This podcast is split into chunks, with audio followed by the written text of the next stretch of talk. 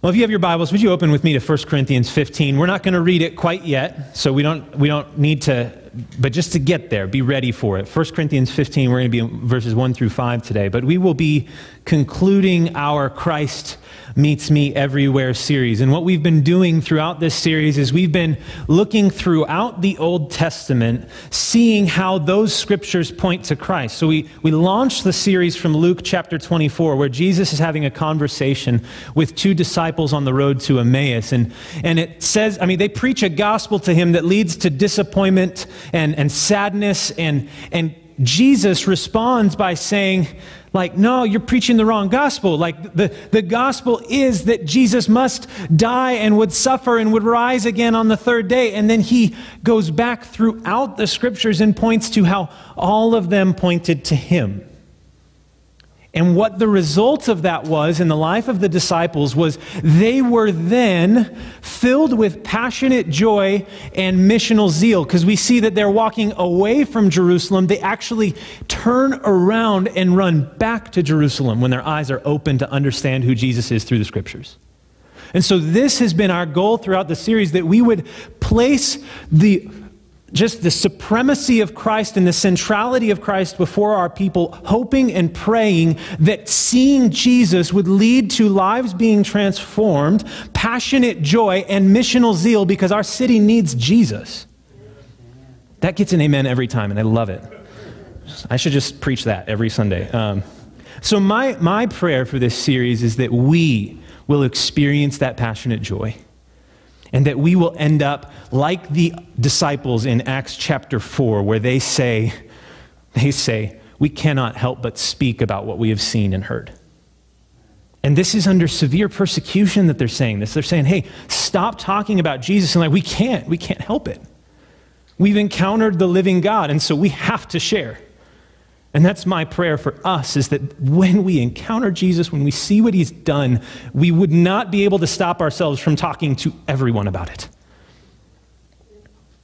My prayer is that through this, we will see people who have never encountered Jesus before encounter him in the redemptive story of God through the Word of God. And so maybe you're here and you're asking, okay, that's great, but really, that's the first sermon series you did on your pastorate? Why? Why would you choose that? Why wouldn't you do something that makes you seem a little more relevant? So today, I'm just going to let you know I'm laying all of my cards on the table. Every single one. I am, I am going to let you know today what I am about and what I believe our church should be about, and what I believe that the Lord has called the people of God to be about. And so today you're going to understand what I'm about, what the Bible's about, what I believe we need to be about in all that we do here. So, why start off my pastorate with this series? Why is this so important for us? Because I want to make sure that above all else, we orient our hearts, we orient our lives, we orient everything we do in this church and my entire time as pastor here around this truth, around the most important thing, and that's the gospel of Jesus Christ. And and I'll just, I'll be honest, I'm praying for 40 years here, that, that, that the Lord would give me 40 years. And as long as I'm here, this is what we're going to be about, is the gospel. And if we shift from that, we've done something wrong. And so I, we need to be centered around the gospel because when a church is centered around the gospel, it influences everything. The gospel transcends culture, it transcends generation, it transcends gender, it transcends all things.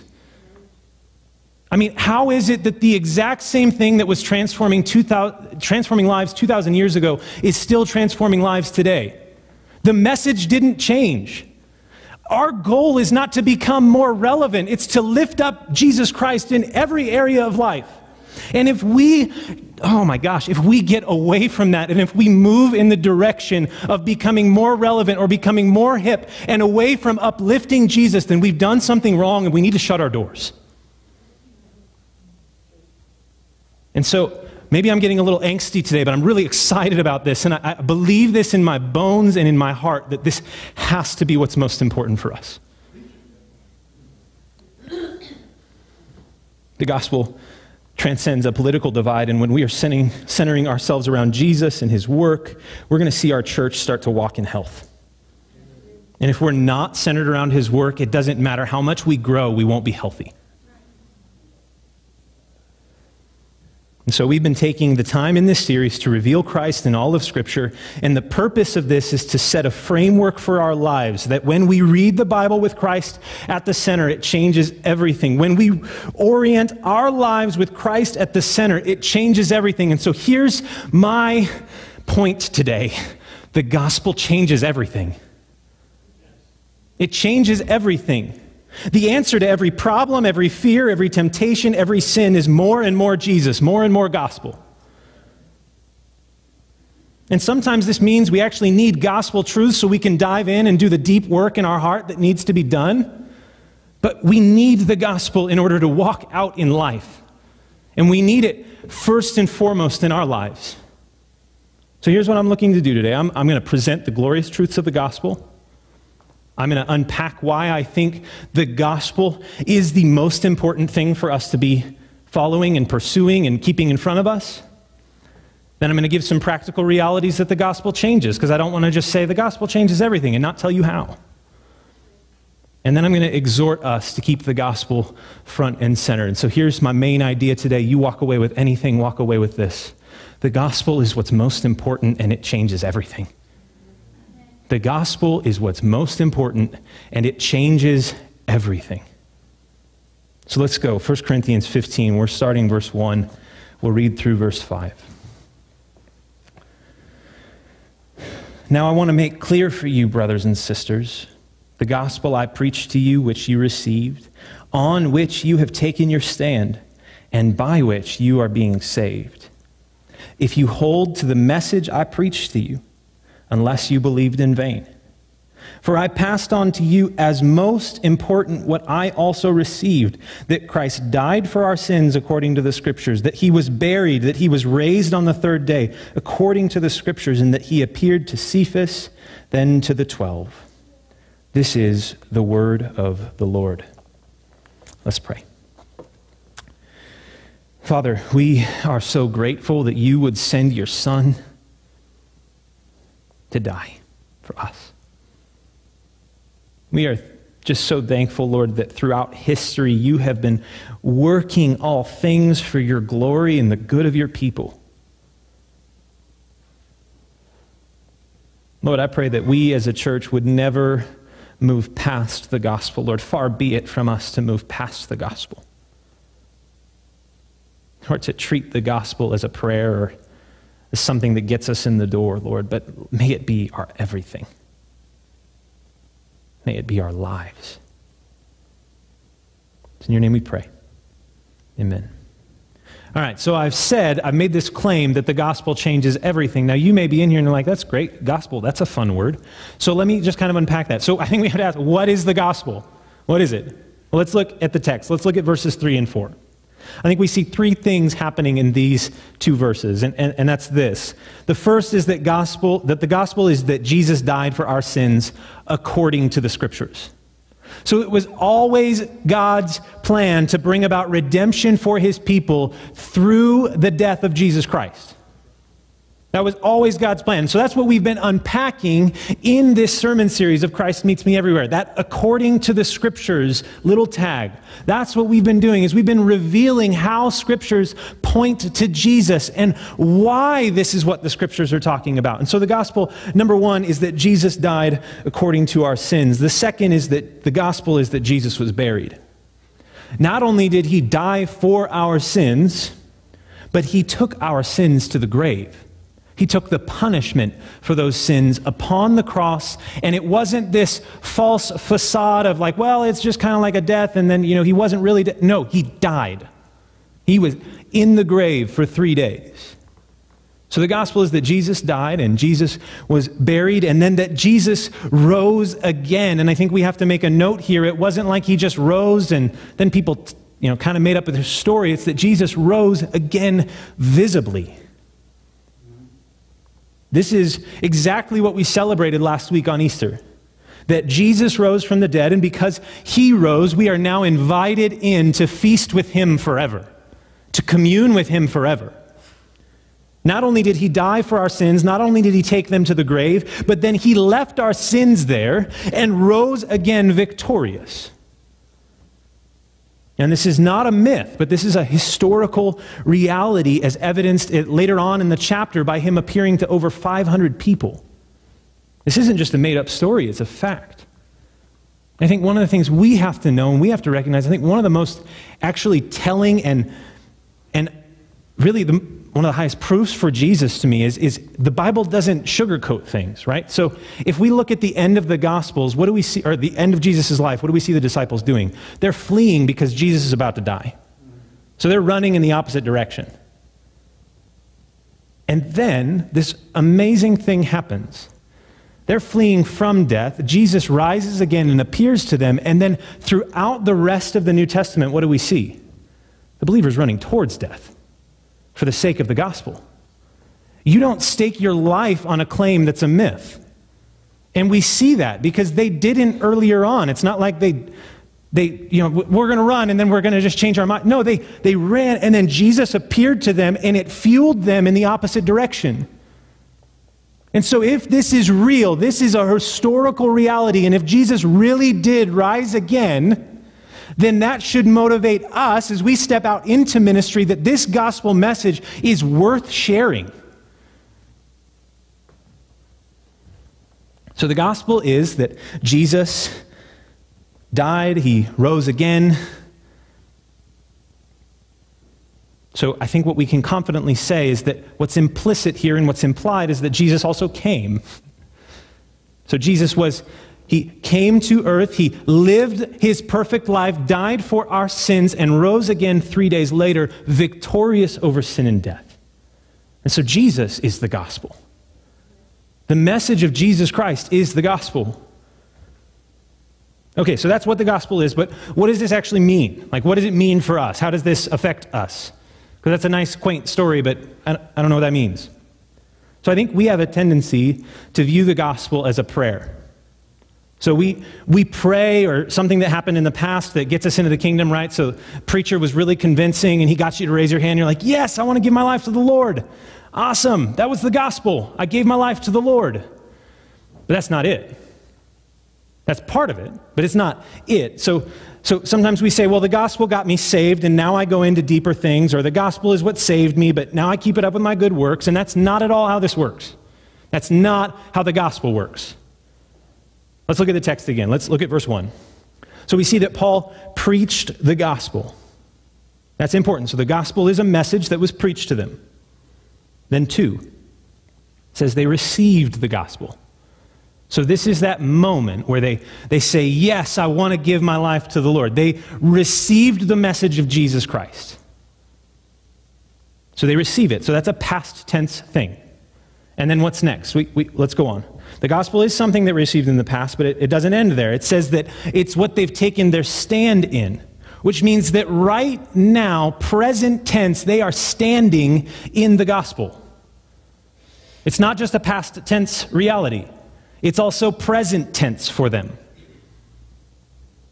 The gospel has present realities that influence the life of the believer. It's not just a past decision and, and a future glory that gets us into heaven one day but it's a present hope and sure foundation on which to stand.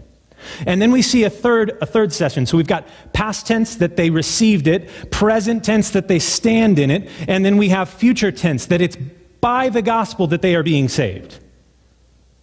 Past, present, future. And this is something that continues to happen in the life of the believer. Unto future glory where we will be with the Lord forever. It's not past decision or a present barometer, but it's also a future hope.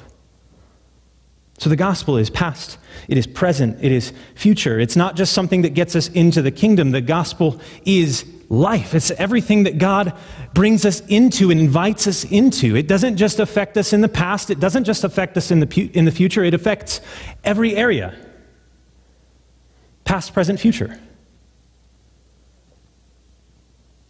So it's not a prayer we pray and then we strive for maturity. It's, it's literally the place that we stand in. And so our goal is not just to be better by our own works, but to continue digging deeper into the gospel, to continue leaning into Jesus. That's the striving of the Christian life. How can I lean into Christ more? Where are there areas of my life that He has not made Himself Lord and influenced those areas? The gospel fuels us to step into those spaces. The gospel is our past, it is our present, it is our future. And so help us if we ever move past it thinking, okay, that's great. Now I'm on to practicals and moral lessons to make me a better person. No. Leaning into the gospel is how we see transformation. It's the power of God for salvation. So if we believe that sin is the biggest problem, that every, everything that's fractured and broken in the world is because of sin, and, and sin dwells inside of us, and just in case you didn't know that, it's, it's us, we're, we're the problem. So if we are the problem, if sin is the biggest problem, and, and it's at the root of all the world's problems, and that even as Christians, we will still wrestle and deal with sin, if we believe those things, and, and that we believe that the power to deliver from sin is, is found in the gospel, then why would we ever move on from it?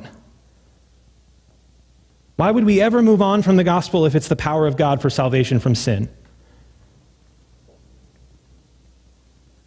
The gospel is the most important thing. It's of first importance for us as a church and as believers. And it's not like, okay, you take your gospel 101 and then you move on to theology and then you move on to good works. No, that's not it. The gospel is what we need to keep before us at all times. We need to strive to hold fast to that, strive to continue entering into the finished work of Christ, striving to rest in Him. But we have this little side note unless we believed in vain. Now, here's what this text usually does this little unless we believed in vain. You know, so you have certain theologians that are like, well, you, you can lose your salvation. You have other theologians that are like, you can't lose your salvation. They're both missing the point here. So here's what we need to make sure that we recognize from this. That's not what this text is saying. Because what Paul is actually making an argument for is that if they don't believe Christ raised from the dead, then they didn't believe the true gospel. We can see that down further on in the passage. So they, they believed in something other than the actual gospel, and so it was vanity for them to believe that.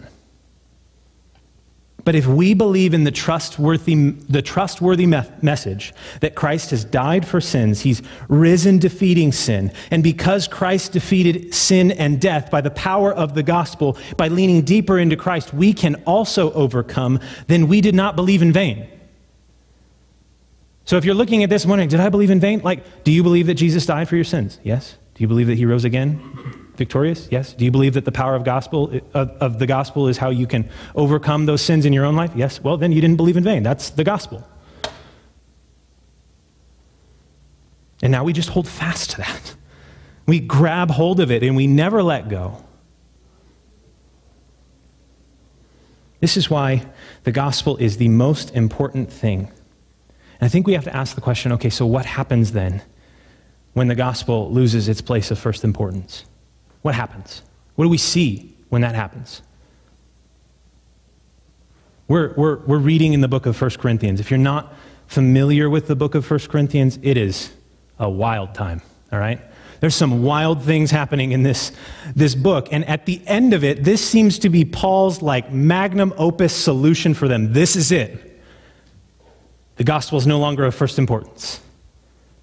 And so the issues that we see happening in this church are we see divisions in the church. We see the sin of partiality where they're looking at people based on worldly success and thinking they're something. We see that sexual sin is rampant. We see unloving conduct towards others. We see marriage problems. We see idolatry. We see spiritual gifts are being misused. We see that there's a sin surrounding the Lord's table. It's a complete mess. And Paul's answer to that is they left the gospel as being of first importance. It was here, and they moved on from it. Something else became present in its place. Whether, it might have been a good thing. It might have been we saw the Spirit moving, so that's what we followed. But, like, no, they left the gospel. That was no longer of first importance to them. And because of that, it led to the church being a complete and total mess. And so that's why I say at the beginning of the sermon it doesn't matter how big we grow. If we leave the gospel, we're going to be unhealthy.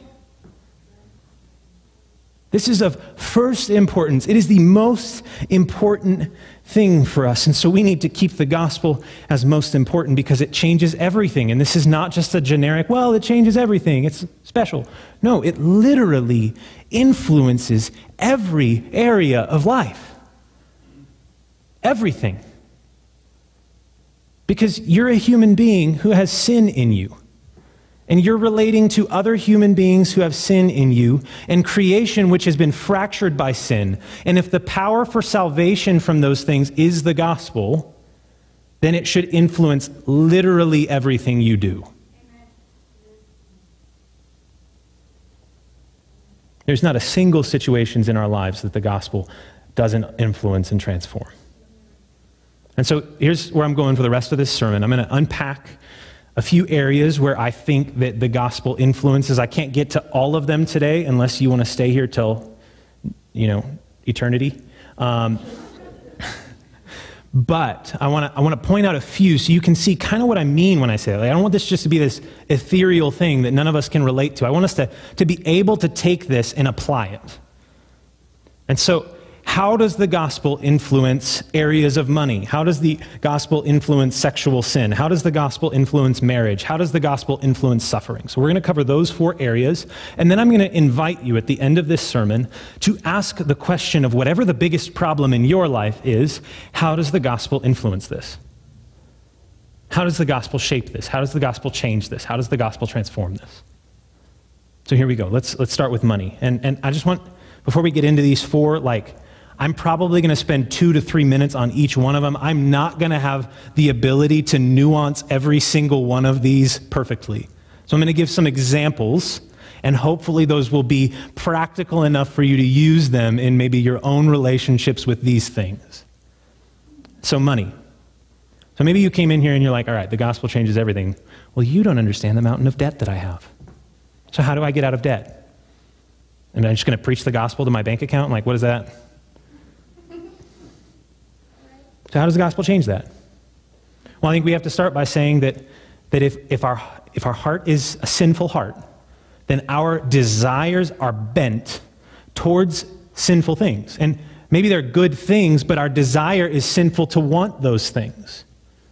And so, what often happens, and what specifically happens, I'll say, in a Western context, where most people are in debt, just in case you didn't know that, we spend outside of our means.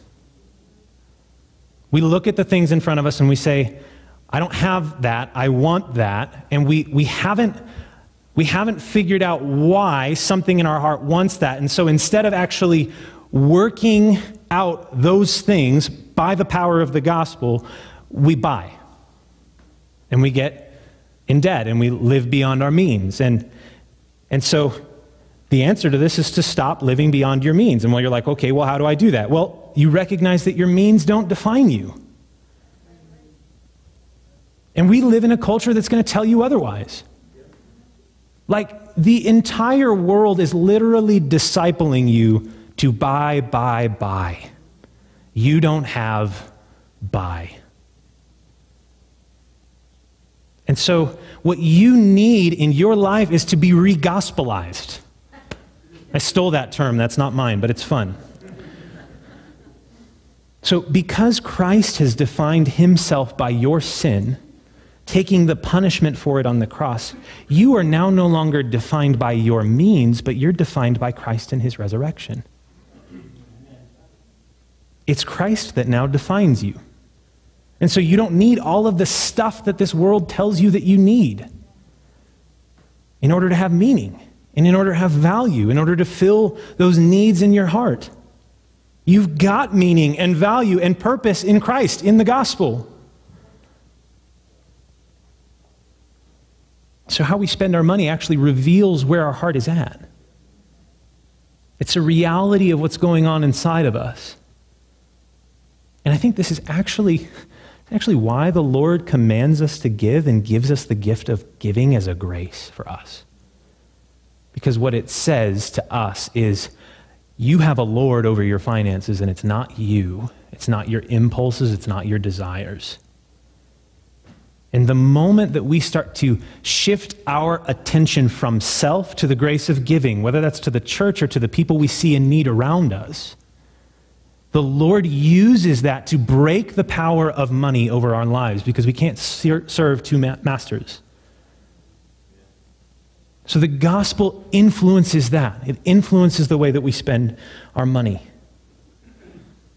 So the second area we're going to get into is, is sexual sin. And so so maybe you're in here and you're saying, okay, well, I don't have money problems, but, but uh, like, man, I, I cannot stop sinning sexually. I, I can't stop watching porn. I can't stop masturbating. I can't stop sleeping with somebody who's not my spouse. I can't stop doing those things. So, so what do I do then? How does the gospel influence that? Well, I think you've got to realize that every single one of those things comes down to an issue in your heart. Again, there, there, the answer is, is not here to throw away your computer, to never be alone with yourself, or to run up to the mountains as far away from human as possible and just be a hermit. That's not the answer here. We have thousands of years of, of like, uh, individuals who were so Christian and so wanted to defeat sin that they ran and hid in the mountains and they realized that their sin followed them there. Man, I'm still lusting after people. Why? Like, because you're a sinner. It's a heart issue, and unless you're going to cut out your heart, you can't run away from that. So, what's the solution? You need a new heart.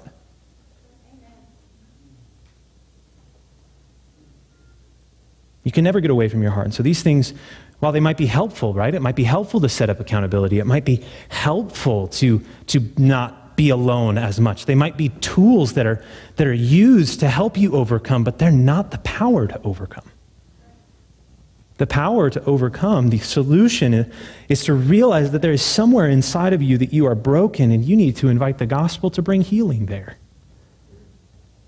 Why do I need these things to satisfy me? Why, why am I so addicted to these things? Am I not invited in to find complete and full satisfaction in God? What need in my soul am I trying to fill with these counterfeit gods? And then I think we invite people in because if the gospel has freed us from shame and condemnation, then we invite people into these spaces because we recognize that I'm no longer defined by them. Like the gospel has freed me from that. So we, we open up and we shine the light of the gospel into the darkest parts of our lives. We invite people to know where we're at. We invite others to preach the good news of Jesus' defeat of your sin and to help you walk in victory. So maybe you're in here and you're saying, well, Austin, that's, that's great, but I, I don't have money problems. I, I don't sin sexually. Um, but my spouse and I are, are both Christians. We believe the gospel. And our marriage is just really terrible. What then?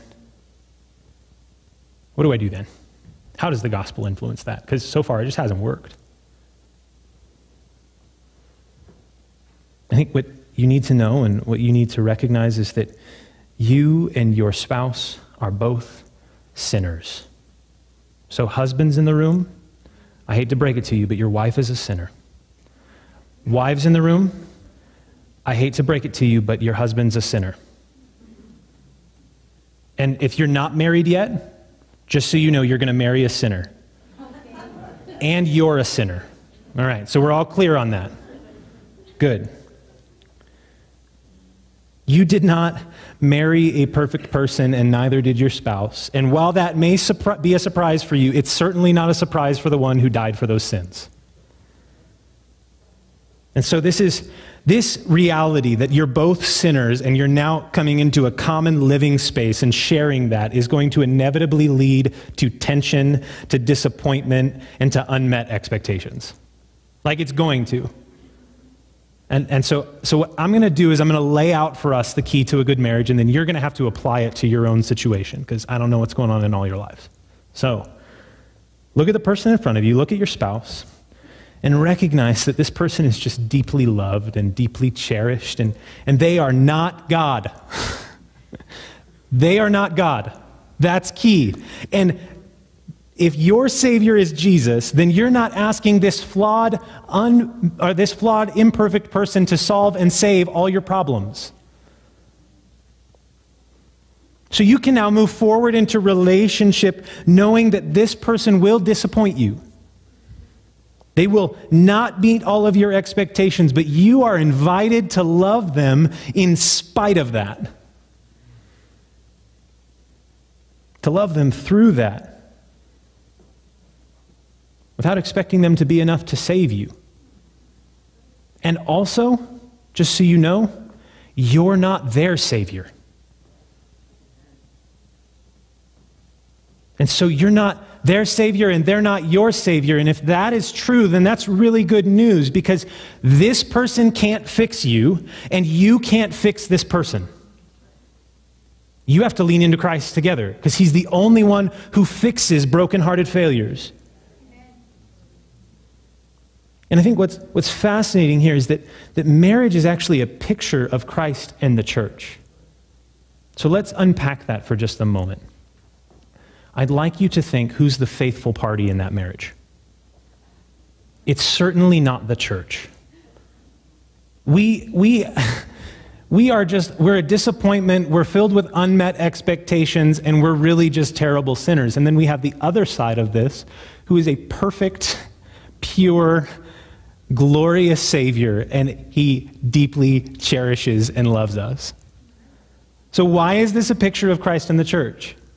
Because even with the unmet expectations found on the other side, there's still one party who is deeply loving and pouring out. And so there are going to be moments in your life when your spouse does not meet your expectations, and it could lead to disappointment. And your responsibility and your role is to remember what Christ has done for you, that you have been unfaithful to Him, and He calls you deeply loved and cherished. And it's going to go the other way. There are going to be moments where you are not meeting expectations.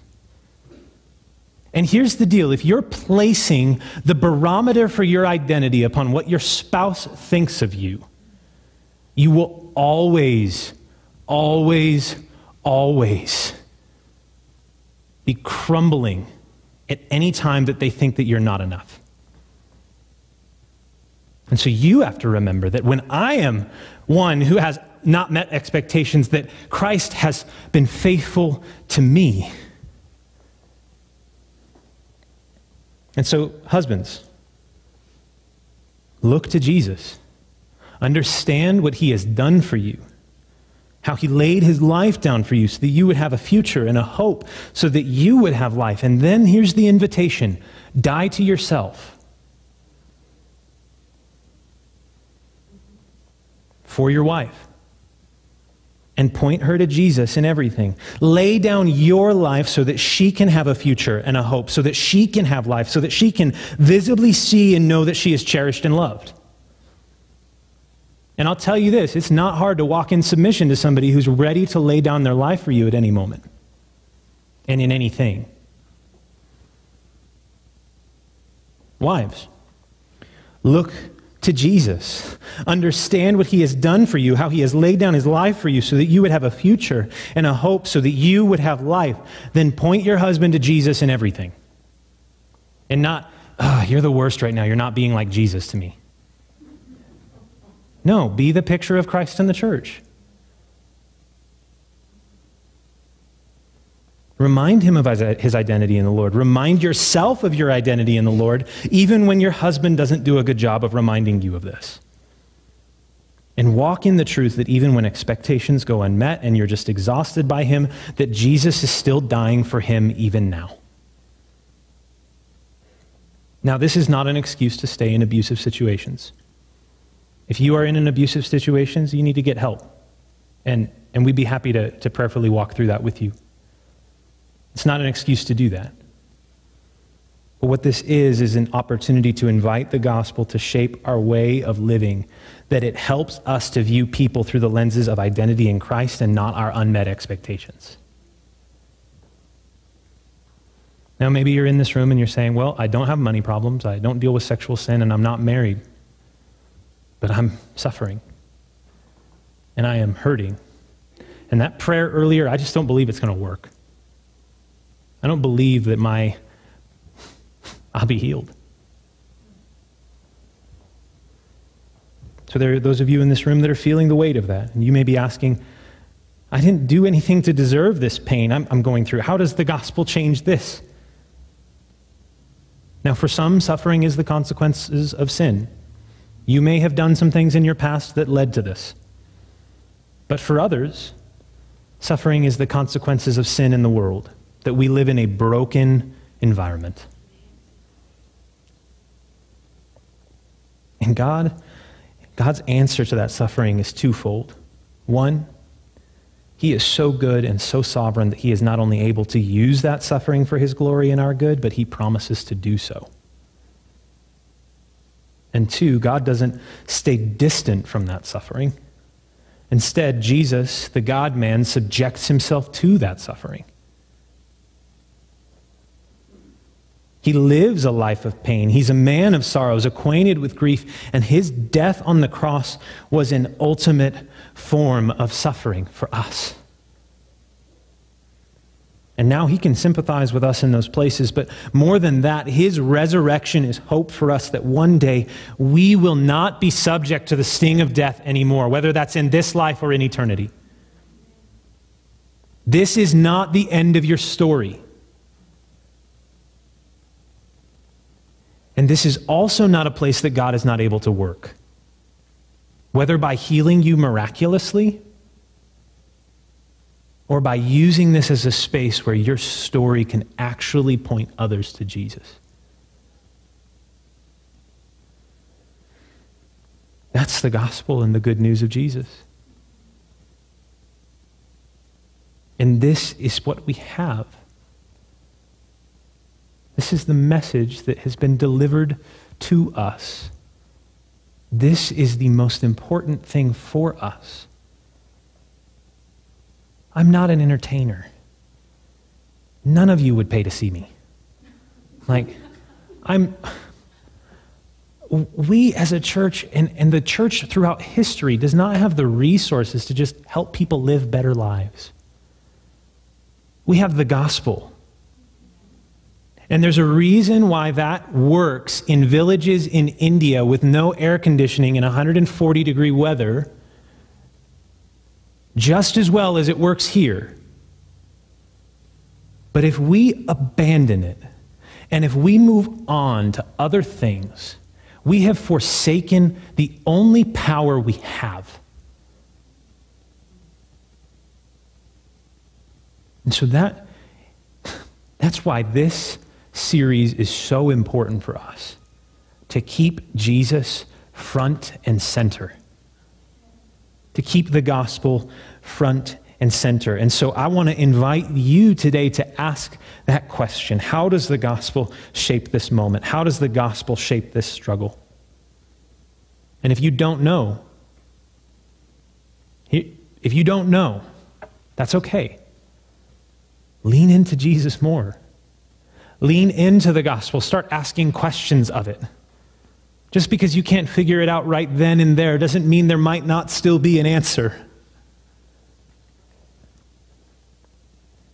We become what we behold, and the more that we look to Him in everything, the more that we will see how He changes everything. And so we cannot move past the, co- the gospel, and we cannot stop asking this question as a church and as a body of believers How does the gospel shape this? How does the gospel influence this? And how does the gospel change it? And we also always need to be asking Have we moved the gospel from its position of most important, of first importance. Because it's possible that we have. It's an unfortunately easy thing to do. And far be it from us to ever make that mistake. Let's pray. Father, we love you. You are, oh, man, Lord, you're just better than we deserve. And we thank you so much that you have not left us to fend for ourselves in this world, but you have instead provided us with the power of the gospel.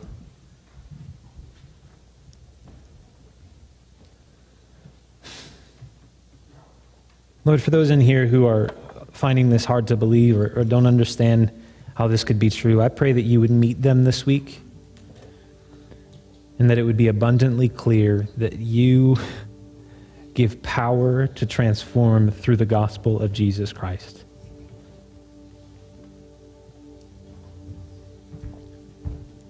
It's in your name we pray.